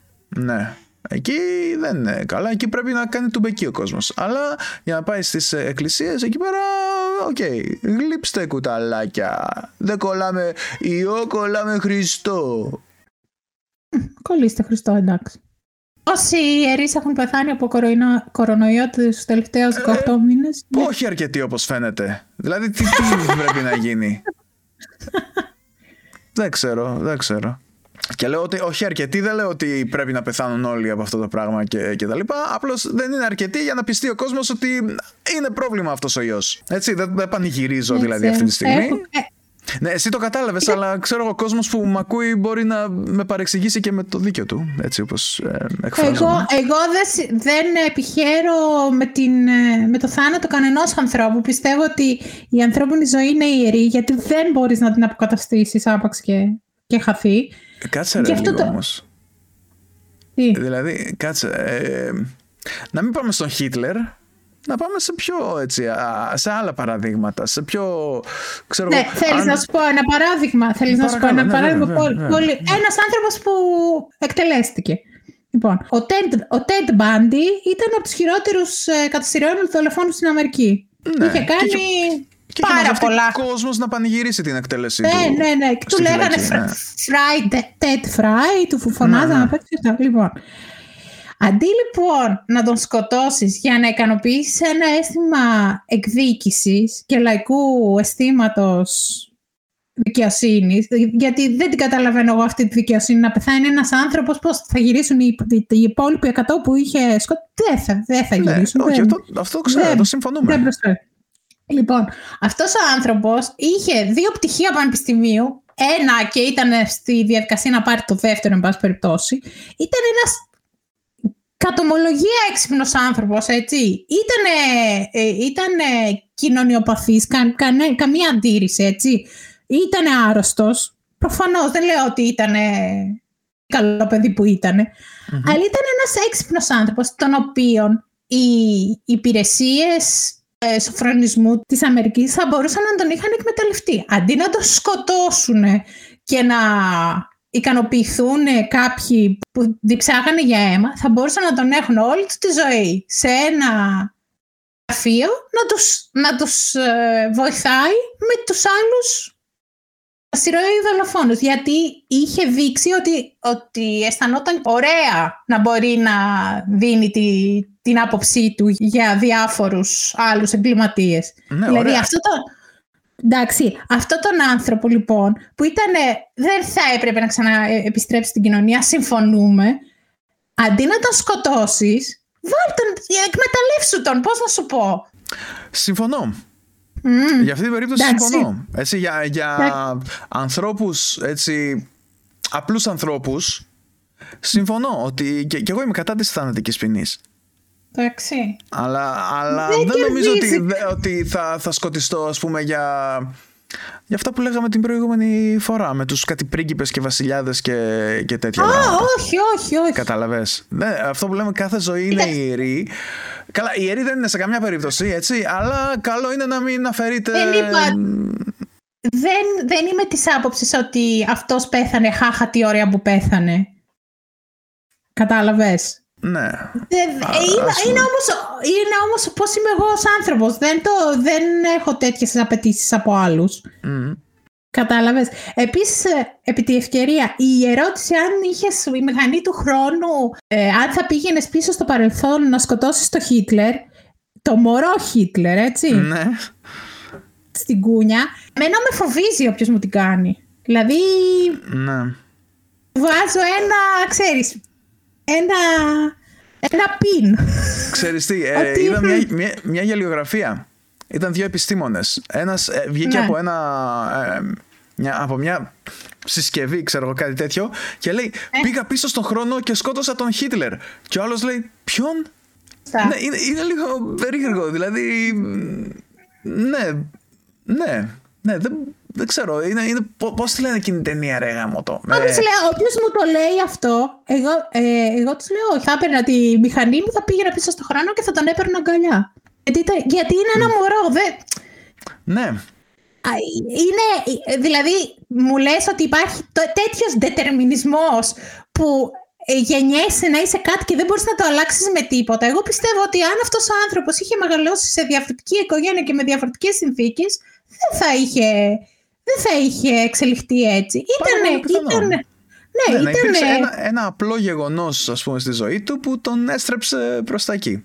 Ένα απλό γεγονός, ένα μόνο. Ήταν ένα παράγωγο της, της εποχής του, αυτόν που έζησε, έτσι. Δεν μπορείς mm. να πάρεις ένα μωρό να το σκοτώσεις και να mm. πεις «Α, τώρα απάλαξα την κοινωνία από κάτι». Δεν, δεν μπορείς να το πεις αυτό. Γιατί κάνεις κι εσύ αυτόν ό,τι έκανε αυτός αργότερα στους Εβραίους. Και, σε, και σε, όχι μόνο στους Εβραίους, στους, στους Ρωμά, ναι, ναι, στους... Πολύ, πολύ κόσμο. Στους ομοφυλόφιλους, στους μάρτυρες του Ιεχωβά, στους mm. αντιφρονούντες, σε όλους. Ναι. Δηλαδή, τι ερώτηση είναι αυτή. Και τη λένε και χαχανίζοντας. Χαχα, θα πήγαινες να σκοτώσει το, το μωρό Χίτλερ. Ε, και σκεφτόμουν μια φορά. Καλά, είμαι η μόνη που δεν θα το έκανα αυτό. Όχι. Μου φαίνεται πάρα πολύ άσχημο, δηλαδή. Mm. Σαν σκέψη. Δεν ξέρω αν είναι αφελές. Εγώ δεν θα το έκανα. Όχι, δεν, δεν είναι καθόλου αφελές. Απολύτως ανθρώπινο είναι. Και δηλαδή, λένε κάποιοι ναι. τους φασίστες δεν μπορείς να τους αλλάξεις μόνο με διάβασμα. Ε, εντάξει ρε παιδιά, όμως κά, κάπως πρέπει να προσπαθήσουμε. Ναι, αλλά ένα μωρό δεν είναι φασίστας. Ναι, αυτό ακριβώς. Ας πούμε, να πεις ένα ότι αυτό. Θα πήγαινε στον πρώτο παγκόσμιο πόλεμο εκεί που τυφλώθηκε προσωρινά ο Χίτλερ με τα ε, ναι, ε, ναι, αέρια ναι. και τα λοιπά και θα του κάρφωνες έτσι ένα μαχαιράκι. Αυτό το συζητάμε. Ή όταν, όσο ήταν στη φυλακή και, και, το, και έγραφε το Mein Kampf. Α, εκεί ναι, και εγώ το συζητάω εκεί. Εκεί, εντάξει. Μια χειροβομβίδα του την πετούσα, ας πούμε. Mm. Αλλά... Ή θα ήθελα μωρό... να είμαι... Ή θα ήθελα να είμαι η Λέινι Ρίφενσταλ εκεί που, τον, που κινηματογραφώ, να αφήσω ένα προβολέα να πέφτει πέσει πάνω στο κεφάλι του. Αχ, συγγνώμη. Mm. Ήταν τυχαίο. Mm. Εντάξει. Υποθετικά σενάρια θα μου πεις και γιατί ταράζεσαι τώρα και γιατί τα λες όλα αυτά, αλλά δείχνει πως σκέφτονται ρε παιδί μου μερικοί άνθρωποι. Δεν ξέρω. Ναι. Εγώ, εγώ πιστεύω ότι, ότι υπάρχει ελπίδα κάποιος να αλλάξει. Πιστεύω αυτό που, αυτό που έλεγε ο, Σοκρα, ο Σοκράτης. Ουδής εκών κακός. Κανένας δεν είναι κακός επειδή θέλει να είναι κακός. Κάτι τον έχει κάνει να, να φτάσει σε αυτό το σημείο. Το βλέπεις και, δηλαδή... Ε, επίσης... κα... Ναι. Κανένα παιδάκι δεν ξεκινάει να πει «Α, θα πάω τώρα στο, στην παιδική χαρά και θα είμαι, κακό, θα, θα είμαι κακός mm. με όλους, θα, θα, θα κάνω όλα, θα χαλάσω όλων το παιχνίδι, ξέρω εγώ, θα, θα είμαι ένας κάφρος». Κανένας, mm. ποτέ. Ναι, και, και επίσης δεν, κανείς κακός, ας πούμε, δεν θεωρεί τον εαυτό του κακό. Ναι. Και αυτό που λένε τους φασίστες μόνο τους χαστουκίζουμε και δεν... Ε, όπου, όπου δείτε φασίστα ε, πλακώστε το στο ξύλο. Ναι, ωραία. Και τι θα κερδίσεις από αυτό. Κάνεις... Ε, κοίταξε. αυτό είναι, είναι τρο, ε, τρομοκρατία. Είναι για να μην εκφράζονται και τόσο πολύ. Δεν είναι για να τους ε, χαλάσει το φασισμό. Είναι για να μην τον εκφράζουν. Εντάξει, είναι μια προσωρινή ναι. λύση. Ναι, αν είναι αλλά ποιος είναι. Ναι, περίμενα. Αλλά ποιος ναι. είναι ο φασίστας, ο, ο δεκαοκτάχρονος γειτονάς μου ή ο, ο, ο Spencer στην Αμερική. Δεν ξέρω, ο, ο, ο γείτονάς σου τι, τι λέει. Οι γείτονες μου είναι μια χαρά άνθρωποι. Ναι, εντάξει. Επίσης, επίσης οι περισσότεροι είναι, επίσης, οι περισσότεροι είναι μετανάστες, οπότε θα ήταν λίγο ξύμωρο να είναι. Ναι, μην, το λες, μην το λες, ξέρεις τι γίνεται. Ε, α, έχει, α, έχει περίμενε, στη περί... Χρυσούπολη, άκου τώρα, στη Χρυσούπολη άνθρωποι. Ε, εδώ είναι... υπάρχει ναζιστικ... νεοναζιστικό, ε, νεοναζιστικό κίνημα στην Πολωνία. Το έβλεπα προχθές στην τηλεόραση και ήθελα να τραβήξω τις κοτσίδες μου. Ε, εντάξει, εδώ υπάρχουν χρυσαυγίτες στη Νέα Υόρκη ρε, και στην Αυστραλία. Έξω οι ξένοι, ξέρω εγώ. Βραχικύκλωμα. Να, άρα στη, στη, στη Χρυσούπολη ήταν, ξέρω εγώ, κάτι τυπάδες από την από τη Βουλγαρία, οι οποίοι mm. ήταν κάποια χρόνια εκεί και κάναν παράπονα για άλλους μετανάστες που είχαν έρθει. Τι ωραία που περνάμε την ηρωνία, δηλαδή είναι σαν να περίμεναν χρόνια έτσι να, να μπορέσουν να έρθουν σε αυτή τη θέση. Καλά, δεν λέω τώρα ότι αυτοί είναι και φασίστες, απλώς ναι. είναι λίγο ανενημέρωτοι. Αλλά τώρα κάτι τυπάδες όπως ο Ρίτσαρντ Σπένσερ, ας πούμε, αυτός που έφαγε ε, εκείνη την βαρά... επική μπουνιά στη, ναι. στην κάμερα. Δεν ήτανε μπουνιά, ήτανε μπούφλα. Ήτανε ωραιότατη μπούφλα με τέτοιο, με... ψιλοκρεμαστή έτσι από πάνω προς τα κάτω διαγω... είναι καταπληκτική μπουφλα αυτή που έφαγε, τον οποίο και εγώ δεν τον πλάκωνα έτσι, γιατί έχει είναι ο νεοναζί χίπστερ, εντάξει. Ναι. Και για σας που δεν ξέρω, ότι είναι ένας τύπος ο οποίος ε, θέλει να κρατήσει τέλος πάντων την Αμερική λευκή και θέλει να φύγουν ε, ε, οι μη είναι, λευκοί να πάνε αλλού. Είναι ο εμπνευστής, είναι ο εμπνευστής του όρου ε, alt-right. Α, μάλιστα. Mm. Θυμάστε που σας λοιπόν. είπαμε, ναι, θυμάστε που σας είπαμε να πάτε να δείτε ένα ε, playlist με το The Alt-Right Playbook στο προηγούμενο επεισόδιο. Ε. Πηγαίνετε mm. το να, να το δείτε. Ναι. Ψίζει, δεν δε το... Δε σας, δε σας θέλουμε να το δείτε για, για πλάκα, είναι κρίσιμο. Mm. Είναι, είναι. Λοιπόν, τι και... άλλο θα πούμε... Λοιπόν... Θα πούμε γεγον... γεγονοτίδια. Να τώρα... πούμε ρε γάμο, το να πούμε, έχω ναι, τόσα έτσι εδώ πέρα. Πες, λοιπόν, εγώ δεν έχω τίποτα ετοιμάσει σήμερα. Ωραία, δεν πειράζει. Γιατί, γιατί ήμουνα νοικοκυρούλα. Όχ, μωρέ. Ε, δεν πειράζει, τι να κάνουμε. Έχω τρία αγόρια, κάποιος πρέπει να το φροντίσει. Ε, mm, mm. Το οποίο το κάνω με πολύ μεγάλη χαρά, δεν παραπονιέμαι, έτσι. Σκεφτήκαν. Όχι, εννοώ δεν έχω πρόβλημα. Ε, απλά δεν πρόλαβα, δεν πρόλαβα να βρω κάτι και γιατί γράφω δύο σενάρια. Το, να τη δώσουμε την είδηση. Ε, Γράφω... Θα έλεγα, εντάξει, άντε, πες. Να μην τη δώσουμε καλά, εντάξει. Άντε, δώστη, δώστη, μάλλον δώστη. Λοιπόν, γράφω δύο σενάρια για τον Μάριο για το Αμοντάριστο Πανεπιστήμιο, που σας έχει λείψει, το ξέρω. Και επειδή έπεσα πάνω σε δύο ιστορικά γεγονότα, τα οποία είναι πάρα πολύ ενδιαφέροντα, δεν θα κάνω άλλο spoiler. Ε, θα τα, έχω, τα γράφω τώρα σε σενάριο για να βγει ο, ο Μάριος με το, με το εξαίσιο του τάλαντο και να τα εκφωνήσει. Μάλιστα. Με άλλα λόγια, η Ροδάνθη μου γράφει σενάριο για το Αμοντάριστο Πανεπιστήμιο. Με λίγα λόγια δηλαδή. Mm. Ναι. Λίγα λόγια. Έλα, πες, ξεκινά. Λοιπόν, ε, θα πιάσουμε ναι, κάποια γεγονοτάκια έτσι ε, περίεργα. Θα τα πιάσω στην τύχη τελείως. Λοιπόν, κάθε mm. χρόνο λέει... Ε, α, ναι. Ναι. Αρχίζουμε, αρχίζουμε με τα γεγονοτάκια. Ναι. Και έχω να πω ότι κάθε χρόνο γύρω στις δυόμισι χιλιάδες ναι. κόσμος στην Αμερική πεθαίνει επειδή πνίγεται ναι. στο φαγητό. Είναι η, ναι, έκτη, ναι. η, η έκτη πιο κοινή ε, αιτία θανάτου στις Ηνωμένες Πολιτείες. Mm. Mm-hmm. Η έκτη. έκτη. Η πέμπτη ποια, η πέμπτη ποια είναι. Δεν ξέρω.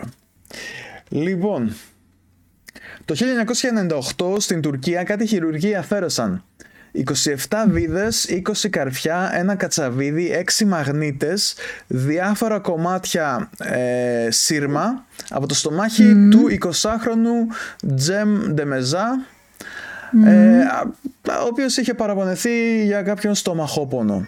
Ένας, αυτός ήταν ένας μάστορας εκεί πέρα από την Ανκάρα και είπε το... αργότερα ότι... Ε? Φαντάστηκα. Ναι. Και είπε ότι αυτά τα πράγματα δεν μ' είχαν πονέσει παλιότερα. Πρέπει να ήταν το κατσαβίδι. Να πω κάτι. Παρακαλώ. Το κατσαβίδι πώς το κατάπιε? Δεν ξέρω. Πάει καλά τις μαγνήτες και τα σύρματα, τα κάνεις μικρά, τα καταπίνεις. Mm, το ολόκληρο ναι. Κατσαβίδι πώς, το, πώς κατέβηκε, δεν, δεν πνίγηκε. Δεν ξέρω, δεν ξέρω. Ο Χριστός και η Παναγία. Mm. Λοιπόν, ο βασιλιάς Λουί δεκαέξι mm. της Γαλλίας, mm. αυτός που mm. τον κοντίνανε στην κοιλωτίνα, ε, mm. δεν κατάφερε να... Ε, πώς το λένε το consummate? Τα ολοκληρώσει. Εντάξει. Δεν κατάφερε να πηδήξει τη γυναίκα του, τη Μαρία Αντουανέτ. Σταμάτα, μωρέ! Μέχρι να, φτάσουμε, μέχρι να φτάσουν στον έβδομο χρόνο του γάμου τους περίπου.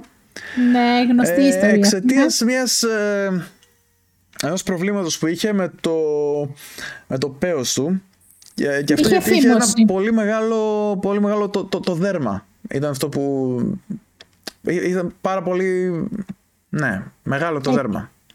Λοιπόν, είχε, και αυτό γιατί το, το, δέρμα, το δέρμα αυτό εδώ που αφαιρείται κατά την περιτομή ήταν πάρα mm. πολύ μεγάλο. Ε. Το οποίο ήταν πολύ δύσκολο και έκανε τις στήσεις του ε, επίπονες. Και το σεξ δεν υπήρχε περίπτωση να ούτε να το σκεφτούν. Δεν ήταν ευχάριστο. ε, Απρόθυμα τέλος πάντων δέχτηκε να ε, υποστεί, να υποστεί διορθωτική επέμβαση mm. και κατάφερε να χάσει την παρθενιά του στα εικοστά τρίτα γενέθλιά του. Mm. Ξέρεις mm. βέβαια ποιον κατηγορούσαν ότι δεν είχε ολοκληρωθεί ο γάμος? Ποιον από όλους? Μαρία Αντουανέτα. Αυτή Μα, η Αυστριακιά το... που ήρθε εδώ. Α, Α ναι, αυτό το ήξεραν. Ότι ο, ο κόσμος την κατηγορούσε. Ναι, ναι, ναι, ναι, ναι, ναι. Κατάλαβες ότι είναι ψυχρή mm. και αυτό και το άλλο και το άλλο. Mm. Mm-hmm, mm-hmm. Τι πρωτότυπο για όλα αυτά η γυναίκα. Πάντα. Γενικότερα, παιδί μου, αυτός ο Λουδοβίκος ήταν λίγο μπούλης και αφελής και... Και ξε, ξέρεις ναι. πώς τον πιάσανε? ε, πήγαινε, πήγαινε να αποδράσει τότε που γινόταν το νταβαντούρι με την Επανάσταση. Εγώ το ξέρω, και, αλλά πες του, είναι ωραία ιστορία. Ναι, ναι, ναι. Και τον τσακώσανε σε έναν έλεγχο επειδή τον αναγνώρισαν στα νομίσματα. Ναι. Ναι, ήταν τα νομίσματα, ήταν και τον τύπο και λένε οπ. Για έλα εδώ εσύ. Ναι, και λίγο καιρό μετά κυλήσανε τα κεφάλια. Λοιπόν, κατά τη διάρκεια του Πρώτου Παγκόσμιου Πολέμου, που τότε τον λέγανε, ήταν ο Μεγάλος ο... Πόλεμος τέλος πάντων. Ο Μεγάλος Πόλεμος. Ναι, ένας La... στους τρεις. La Grande Guerre. Έτσι, ένας στους ε, τρεις ε, φαντάρους ε, από τη Βρετανία υπέφεραν mm-hmm. από αφροδίσια νοσήματα.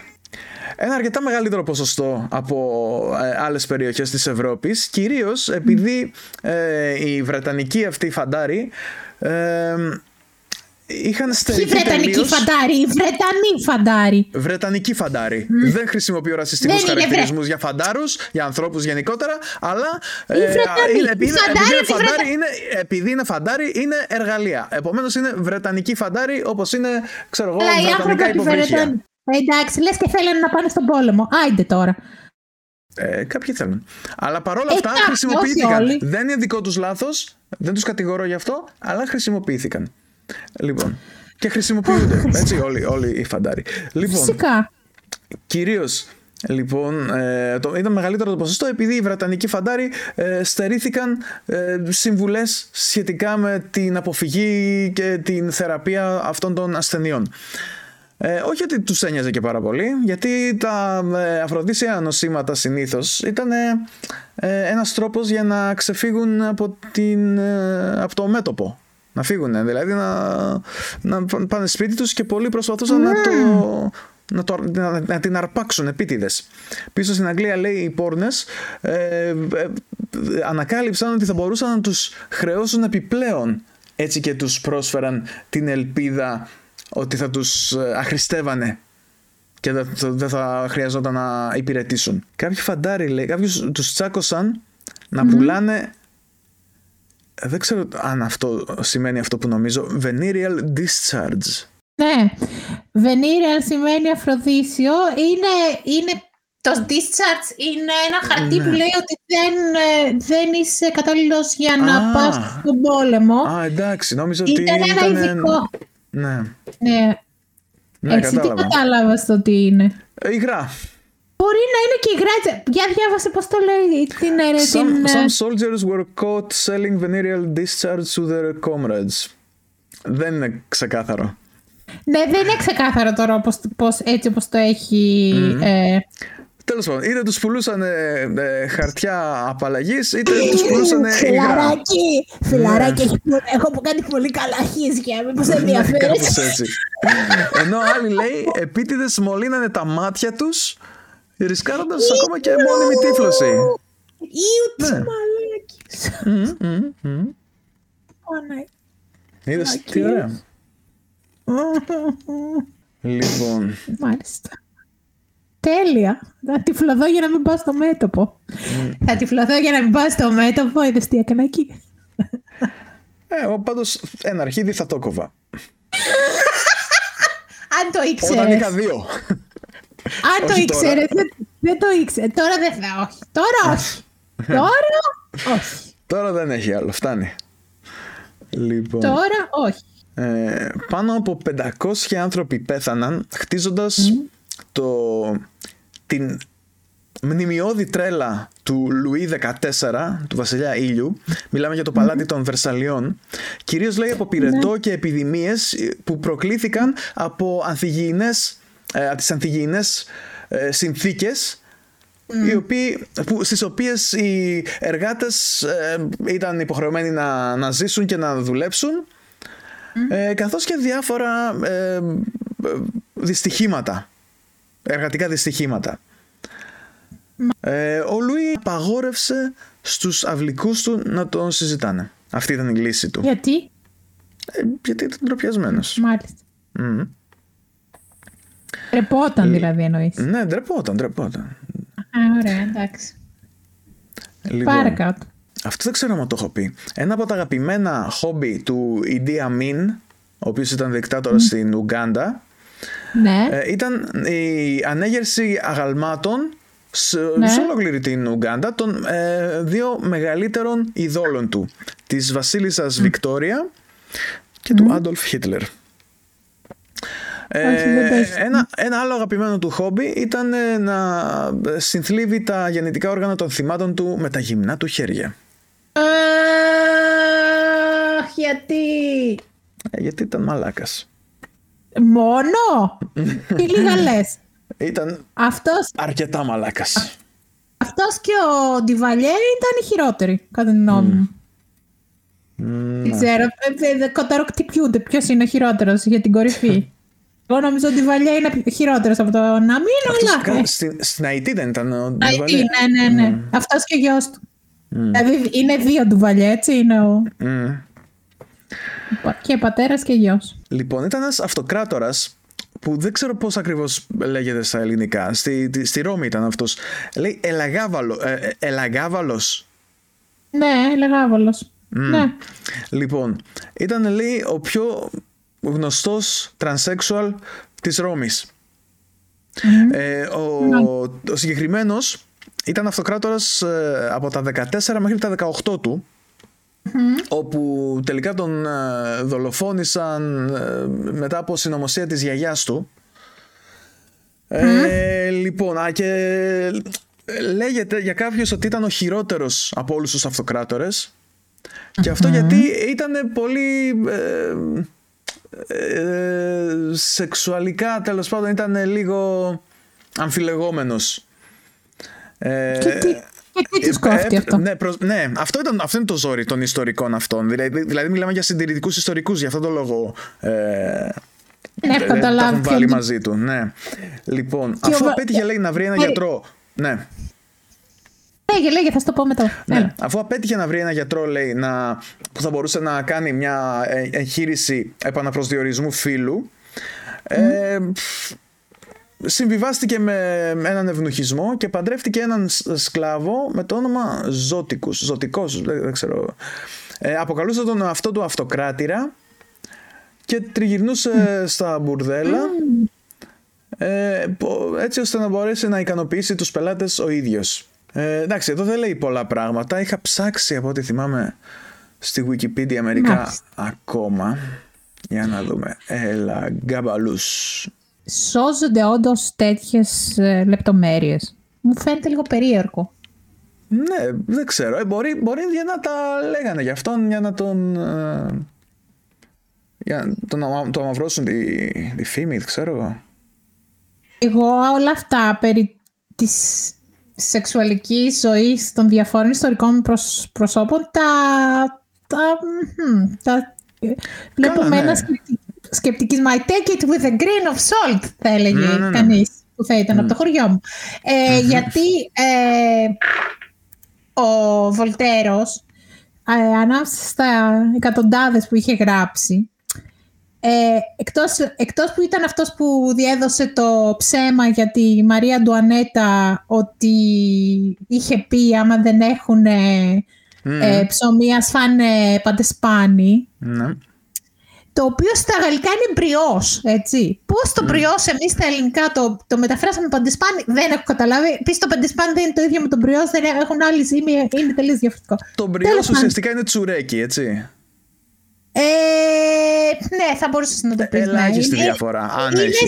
Είναι ζύμη βουτύρου, βασικά. Είναι ζύμη βουτύρου, την οποία τη, είναι, είναι η ίδια διαδικασία με το κρουασάν, ρε παιδί μου. Mm. Το ζυμώνεις, το βάζεις να φουσκώσει, το ξαναβγάζεις, το ξαναζυμώνεις, το ξαναβάζεις να φουσκώσει. Mm-hmm. Δύο-τρεις φορές αυτό το πράγμα.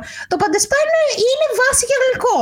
Δεν έχει, δεν, δεν, ναι. δεν φουσκώνει, δεν έχει, μπορείς, μπορείς να το φτιάξεις και χωρίς ε, ε, baking powder.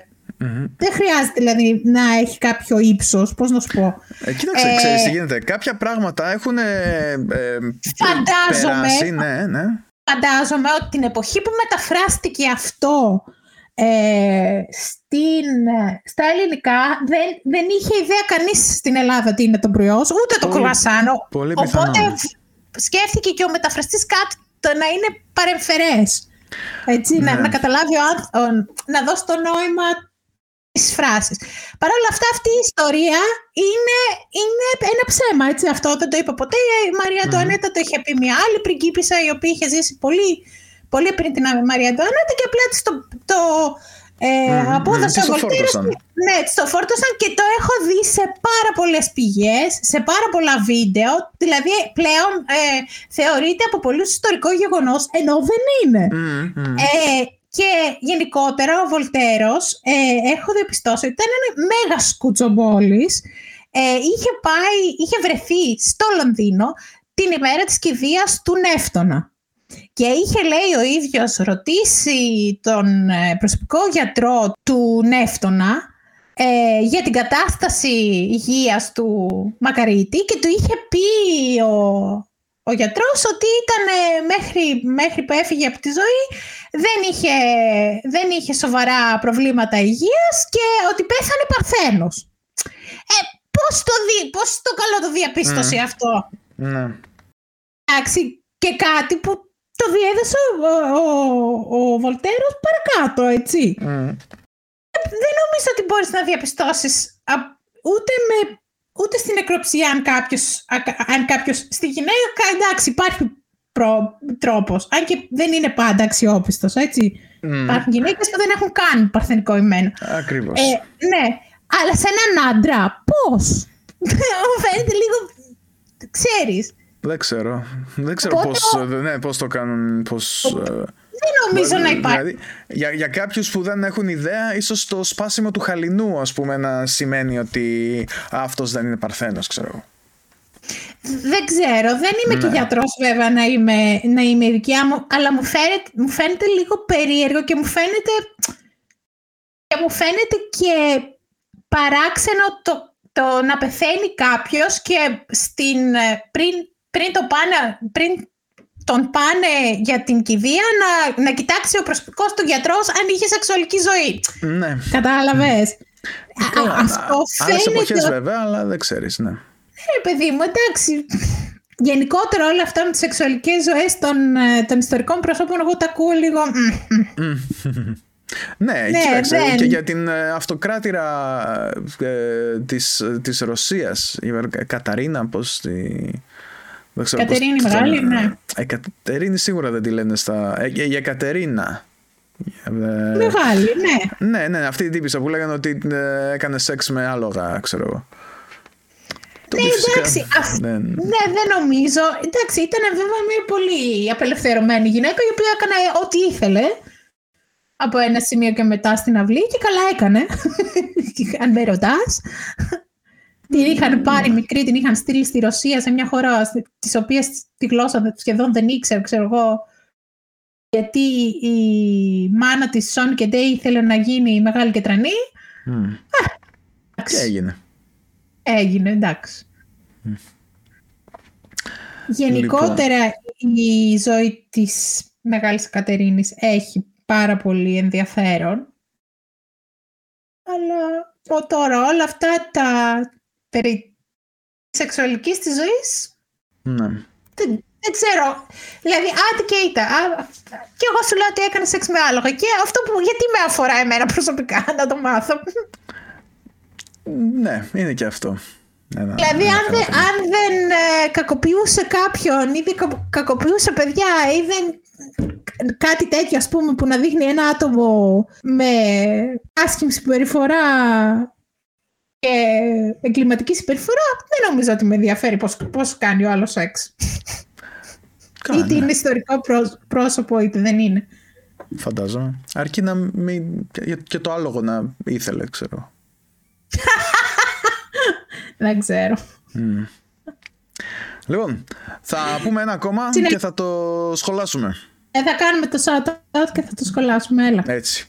Λοιπόν, ο, ο πιο παραγωγικός ε, δολοφόνος της Αμερικής ήταν ο ε, σπουδαστής της ιατρικής Herman Webster mm-hmm. Mudgett από το New Hampshire. Κατά τη διάρκεια της έκθεσης του Σικάγο το χίλια οκτακόσια ενενήντα τρία αποπλάνησε, νάρκωσε και δολοφόνησε κορίτσια σε ένα σπίτι στην εξηκοστή τρίτη οδό, τέλος πάντων, ε, το οποίο ήταν γνωστό ως το κάστρο των βασανιστήριων του.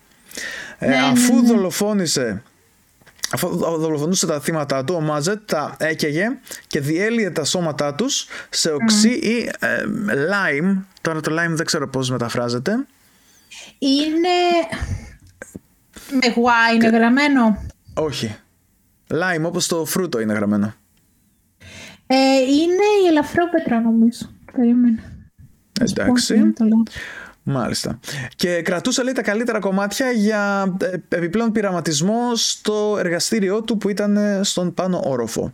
Όταν η αστυνομία έψαξε το σπίτι του, βρήκε τα ε, απομεινάρια από διακόσια πτώματα, αλλά προ, ε, πιθανότατα, α, probably πήγα να πω, αλλά πιθανότατα mm-hmm. υπήρχαν πολύ πολύ περισσότερα.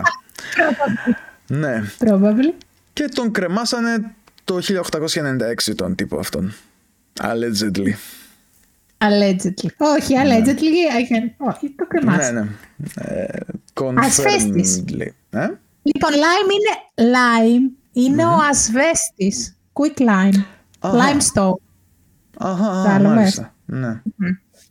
Δεν είναι το φρούτο η πρώτη. Ναι. Λοιπόν... και ευχαριστώ πάρα πολύ για αυτό το τελευταίο γεγονοτίδιο, γιατί τώρα έχουμε YouTube, shout out. Και όπως σας έχουμε πει πολλές φορές, εγώ δηλαδή το έχω πει, επειδή είμαι ε, λάτρης του true crime ε, και παρακολουθώ διάφορες ε, ε, σειρές στο, στην τηλεόραση και στο YouTube.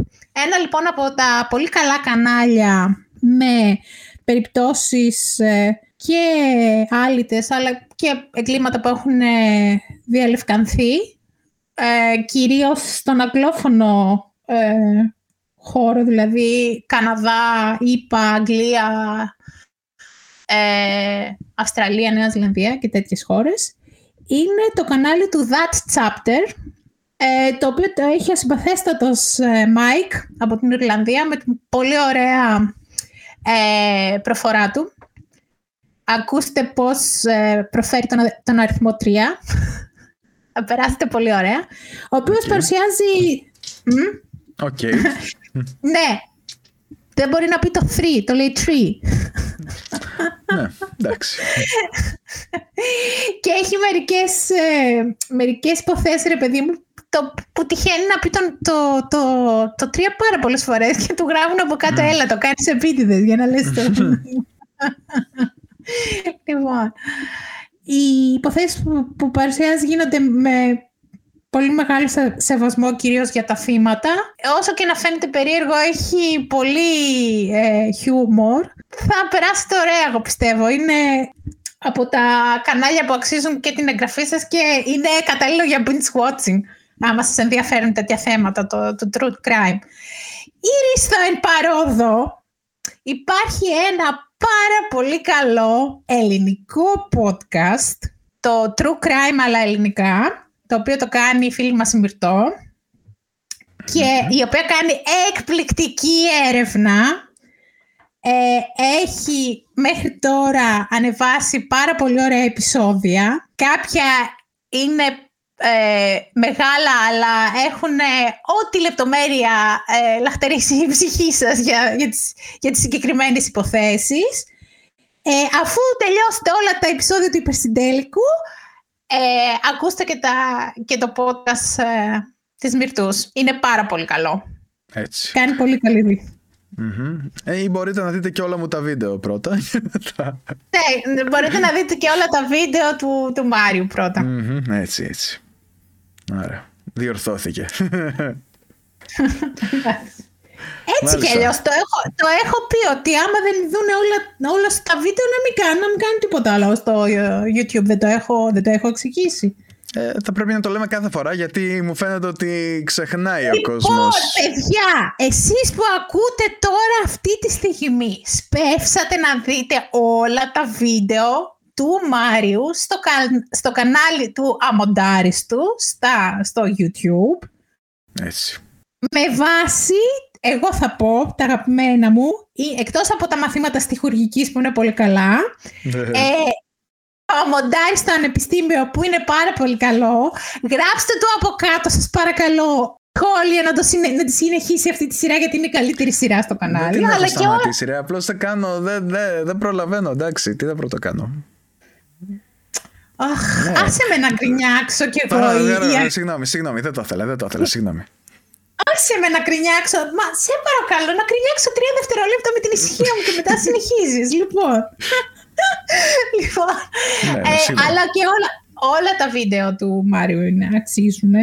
Οι προχειροδουλειές είναι πολύ ωραία βίντεο. Mm-hmm. Ε, οι καλημεροκαφέδες, αν αντέχετε την παράνοια, είναι πολύ ωραία. Ειδικά κάποια σχόλια mm. εμένα με έχουν κάνει να γελάσω πάρα πολύ. Γενικότερα υπάρχει μπόλικο μπόλικο υλικό.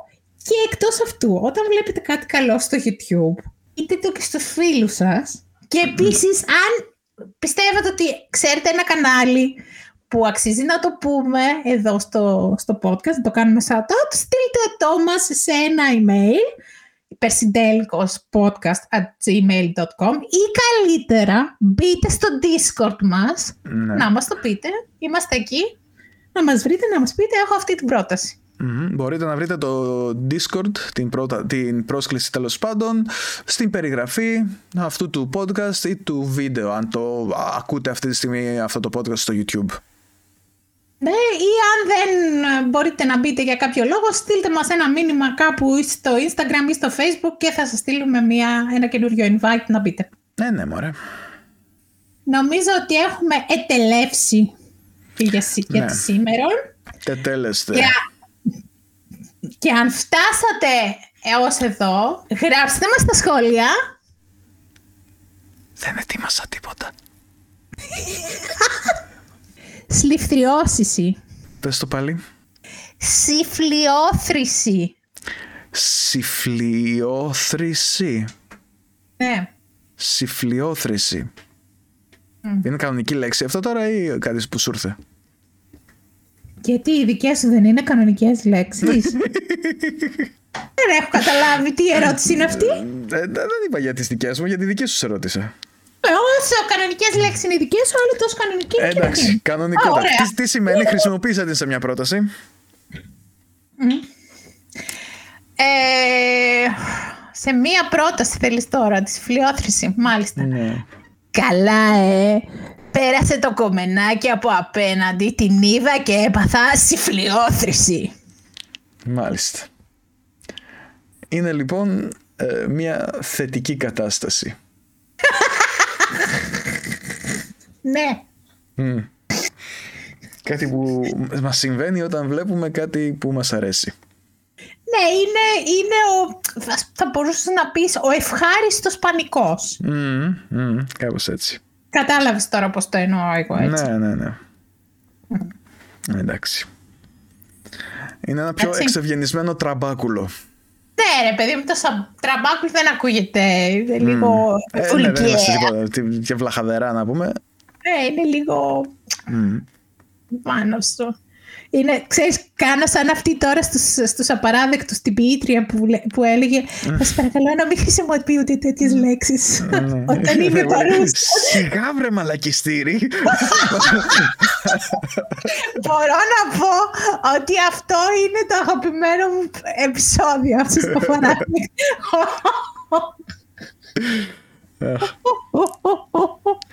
Ξέρεις, θυμήθηκα τώρα τον Άλντο Βλάκα, τον Χάζο Παναγιώτη, που έλεγε, που αναπολούσε την παλιά τηλεόραση και έβαλε εκπομπή της Ανίτας Πάνια αντί να βάλει ξέρω εγώ κανένα παράδεκτο ή κανένα τέτοιο.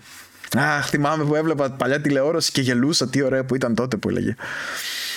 Ε, αυτό που είναι εκπληκτικό στους απαράδεκτους είναι ότι ε, ενώ είναι μια σειρά του χίλια εννιακόσια ενενήντα δύο, δεν είναι dated αυτό που λέμε. Δηλαδή δεν έχει τόσες πολλές αναφορές στην εποχή τη συγκεκριμένη, ώστε να μην mm. μπορείς να, να το βλέπεις ε, yeah.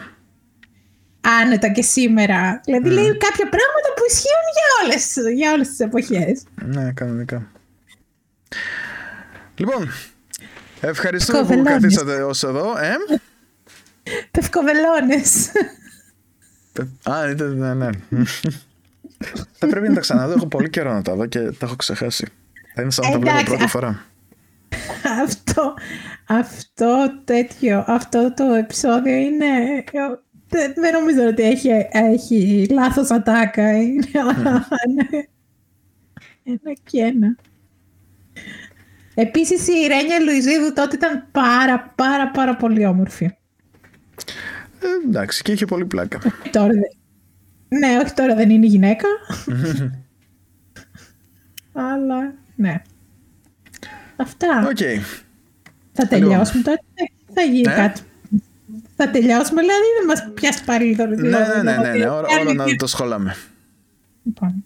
Σας ευχαριστούμε πάρα πάρα πάρα πολύ που ήσασταν για ακόμη μια φορά μαζί μας. Να είστε καλά. Κι άλλο κακό να μην μας βρει. Και προσοχή ναι. στα φουρφούρια που επιτίθενται στα σπίτια τους και, στα...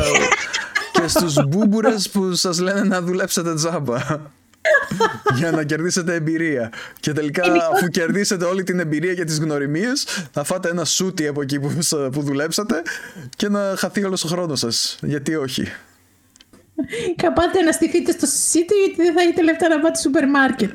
Ναι, θα πληρώσετε ξέρω και τα εισιτήρια του μετρό για να πάτε στη δουλειά. Υπέροχα, υπέροχα πράγματα. Ναι, εντάξει, ναι. Λοιπόν, άιντε, φιλάκια, γεια σας. Γεια σας.